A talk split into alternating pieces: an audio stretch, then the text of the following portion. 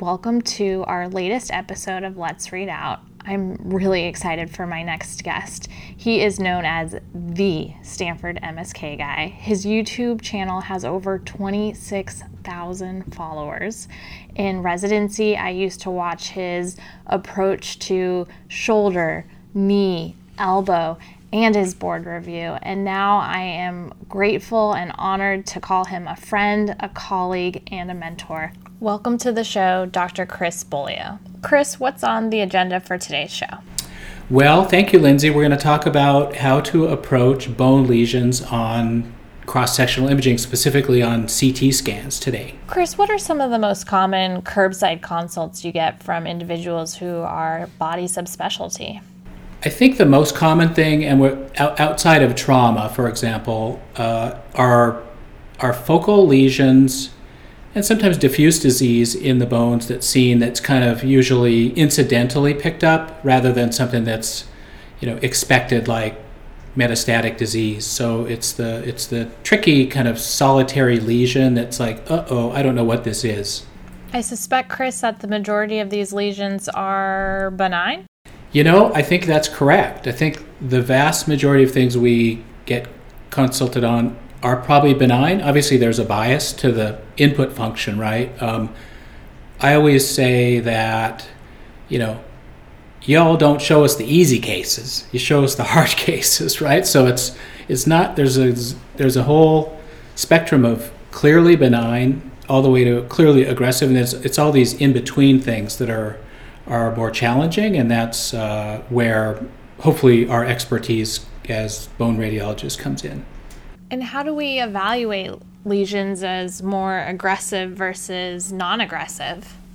So, you know, I think what you want to think about is is harkening back to whatever vague recollections you may have of taking uh, plain film bone, you know, as a resident. And so, the uh, simple things like you know clinical history is obviously important and single or solitary versus multiple.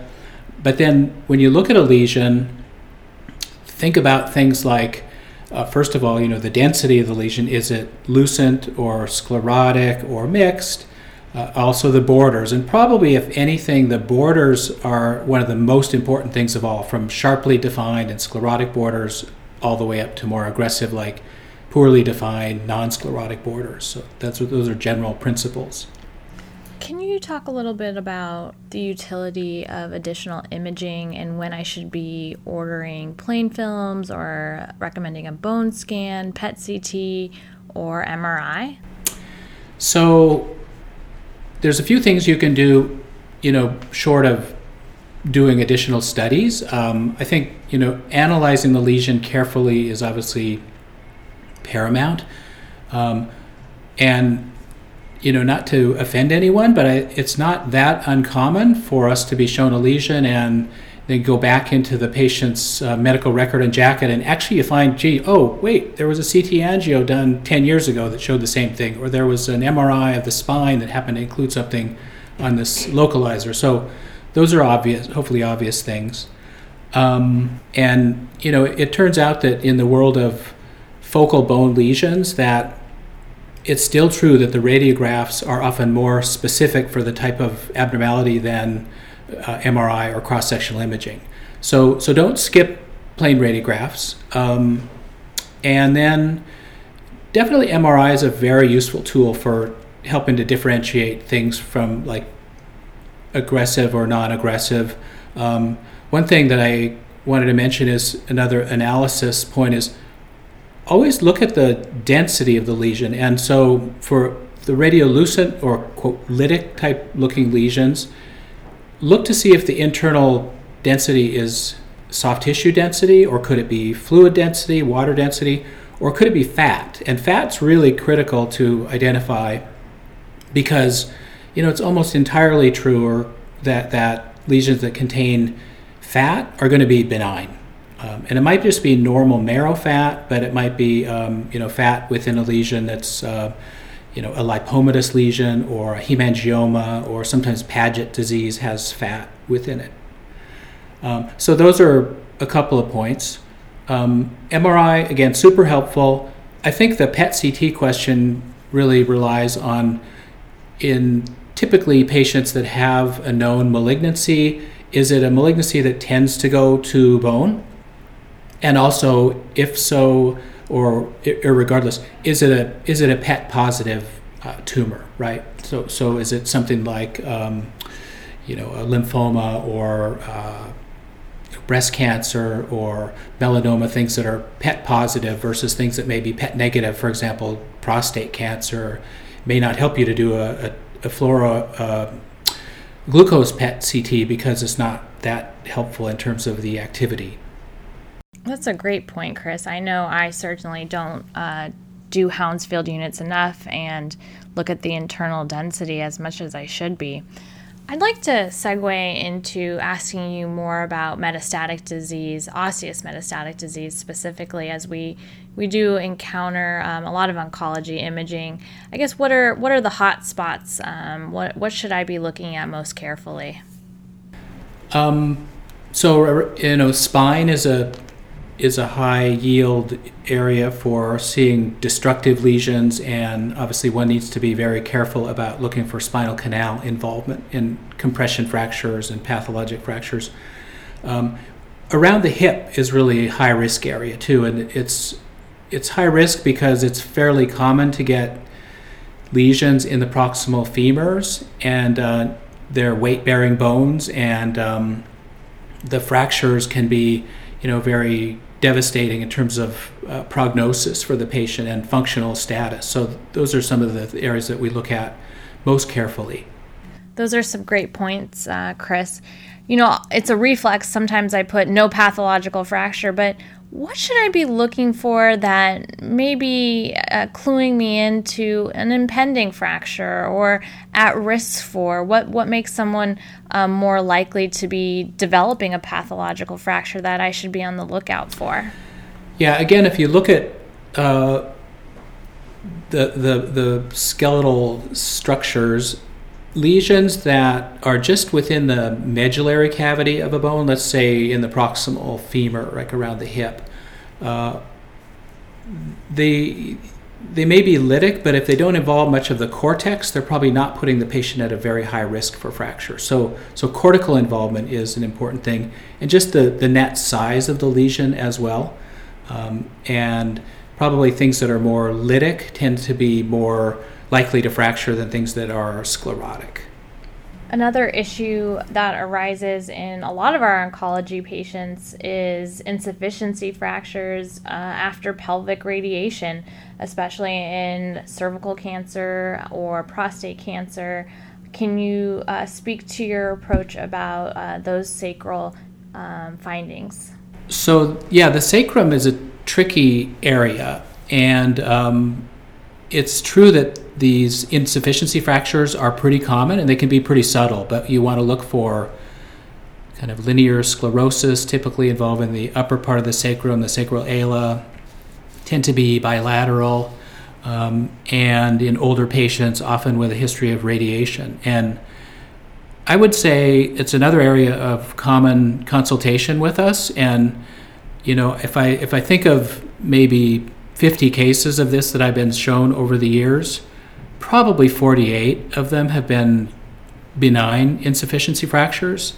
And uh, so you, you want to use principles you, you would use for any other lesion and looking for actually you know, destructive change in the bone or soft tissue mass um, are helpful things. You might have metabolic information from a PET, although fractures can be, can be hot as well, or at least warm.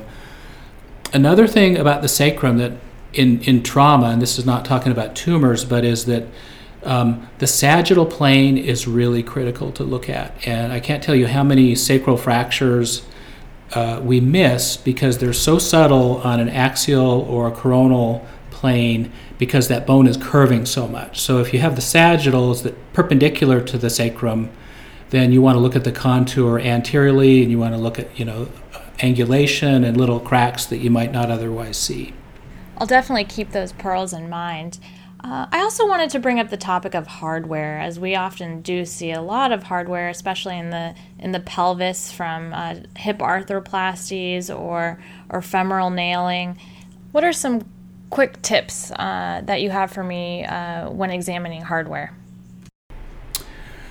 Yeah, that's a good question, and it gets uh, a little bit tricky because the hardware often causes a lot of streak artifact, and uh, there's a tendency to try to just kind of write it off and say, well, I can't see anything around there. Um, the, the newer scanners and reconstructions have these metal artifact reduction sequences, which are which I think are somewhat helpful. They don't really solve the metal problem, but in general, I think things to look for uh, or to be aware of are that around joint prostheses in particular, the patients can get what's called osteolysis, and they get kind of lytic changes in the bone that can look like a tumor and that can cause masses, uh, but are related to uh, just like particle disease and the body's reaction to these particles and causing osteolysis. So that's a definite thing to look for.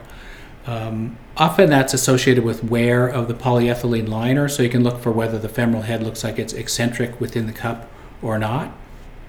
Um, and I think you just have to be diligent about window leveling carefully around the orthopedic hardware or the really wide window to try to kind of see through the, uh, you know, see the bone immediately surrounding the hardware. To some extent, you can improve visualization by using reformations like three thin sections in the axial acquisition and then reformatting in sagittal or coronal. And, and in general, I didn't, didn't touch on this before, but just, you know, we, we tend to live in a mostly transverse image world in uh, CT, but, but when evaluating lesions, and again, I think about the pelvis and hips, definitely the reformatted images can be super helpful. Think about something like avascular necrosis of the hips. You know, just when you look at your coronal images, spin through the hips and uh, just check for AVN or other arthropathic type lesions. And in terms of the positioning, what should I be commenting on? So I mentioned about the osteolysis question, and that can happen like around the acetabulum. It can happen around the shoulder as well, but just th- think about the hip for a minute. The uh, the issue of loosening or infection in prostheses is another one, right? So in the femoral stem, you might see lucency between the stem and the bone or at the cement bone interface. And uh, that's abnormal if it's more than a few millimeters thick or if it's kind of uh, ir- irregular along the stem. And again, you know, the cross sectional is helpful, but nice plain old radiographs are helpful too. So if you see something on in a hardware case, check and see if the patient's had recent radiographs, and if they haven't, that might be a useful next step, easy thing to do to help evaluate it better. Going back to using the density, Chris, um, I remember at AIRP, um, they such a great pearl about using the density for bone bone islands. Um, what are your thoughts about that? So, you know, there's a number of lesions that are quite common benign lesions, and in the sclerotic category, uh, bone islands are quite common. And so one looks for a fairly uniform sclerotic lesion, and they tend to be really high density. So there's been recent work that came out that actually measured the Hounsfield units within bone islands. And I think the number that's thrown around is like 885 or something, or let's just say 900 Hounsfield units. And so that's a very dense lesion if you can get an accurate measurement within it, depending on the size. Um, metastatic disease that's sclerotic, let's say breast cancer or prostate or neuroendocrine, it very, very rarely would get that dense. It might if it got treated or something like that, but but that density measurement on a lesion that otherwise you think could be a bone island is really quite helpful. It can have like the stellate borders and be fairly well defined. They can be fairly large too, so that's um, important to know, but just measure the density, and that might really help you just make an easy decision about a bone island. Can changes in density clue you into treatment response of metastatic lesions? yeah, it's it's challenging to assess treatment response of bone lesions unless you see changes that are, are really healing going on. And it, you may have seen cases of, for example, multiple myeloma that have a pretty large lytic lesion that, that undergoes some healing. And actually, it's amazing how the bones can kind of reconstitute. Like I've seen this happen in ribs, for example. But otherwise, um, you want to see hopefully some regression of the aggressive features like the border becoming more well defined or perhaps more sclerosis. Um, but unlike, say, lung lesions or liver lesions or lymph nodes, bone lesions are not likely to shrink down that, because once the bone is affected, it's usually going to stay about the same size, and so you can't really use dimensions as a very helpful metric. And that's why I think in oncology, most of the treatment responses are tend to be based on other other than bone lesions. Any other commonly curb-sided topics um, not often not often uh, talked about? Yeah, so there's there are several common things that come up that maybe people aren't quite so familiar with, and one is in the pelvis patients that have had bone graft harvested along the iliac crest, and it can be can be either posterior or it could be anterior. There's there's nerves that the surgeons try to avoid, and so there's certain areas that they go. Um, but that will lead to a defect in the bone. Often includes or has some fat density within the area, so that's another helpful feature. And this should be fairly well defined. So when I see a case that I think might be a bone graft harvest, I look on PACS and I try to see, oh, has this patient had a lumbar fusion or cervical spine fusion, and they donated their bone you know, to another part of their body. The other thing that's really quite common are cysts or geodes about hips, for example. And so patients with arthritis may get these perforations in the cortex that lead fluid to percolate in and create cystic lesions right around the joints, and they can get fairly large. Uh, they tend to look benign in that they they're uh, well defined and may well have a sclerotic border to them, but unless you unless you recognize that you're dealing with a lesion that's coming from the joint, um, you could be kind of misled.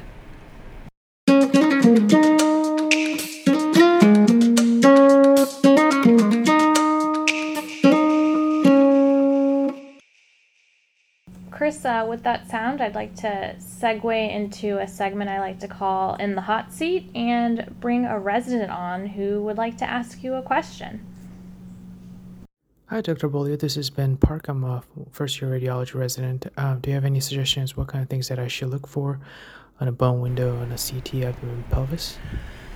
Yeah, so how to systematically evaluate the, the skeletal structures. Um, I'll say one thing is that ribs are really annoying, right? There's a lot of them, and um, you know you can go systematically through them. You definitely want to look carefully because fractures are, are so common. Um, what I have found, and use this for the ribs as well as for uh, the spine, are sagittal images. And um, I just go quickly through the sagittals of all the ribs and uh, also do the same thing for spine. Obviously, for spine, that's really helpful because you're looking for compression deformities. You want to take a look at the spinal canal and things like that. So that's helpful. And then in the pelvis, I always use the coronal images because I want to take a look at the hips and the sacroiliac joints. And I mentioned a, a, bit ago also about the sacrum being kind of a pitfall if you're just using coronal or axial. You really want to use the sagittal to look at the sacrum um, for contour deformities or fractures and things like that. We're just about out of time, um, but is there anything else uh, that you'd like to comment about? So, yeah, this is a complicated topic, and I'm happy to get a chance to talk to you about it. Um, uh, I have a lecture on this subject that I'm planning to post on my YouTube channel, which is just under my name. Um, it's not under the Bone Guy. Um, and that's hopefully going to be up soon.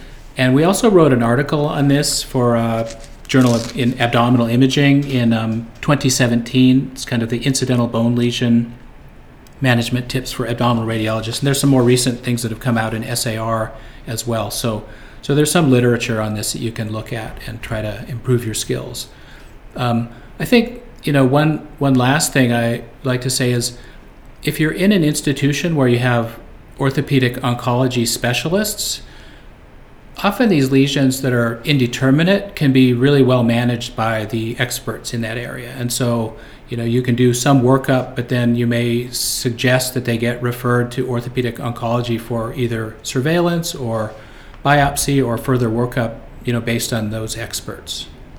Chris, thank you for a wonderful show. It feels so surreal. I remember, you know, five years ago just watching your knee videos and, and now to be sitting down having a discussion with you uh, such a such a dream come true. And uh, you've definitely inspired my academic career and just uh, pushed me to be a better better teacher as well. So thank you so much. Well lindsay i tell you this has been an incredible honor to be part of your podcast and i hope it's helpful for the the listeners that could endure you know my uh, my wonderful voice and uh, incredible uh, expert analyses. So thank you for, for having me. And, uh, you know, if, if it gets high enough ratings, maybe we'll do a part two.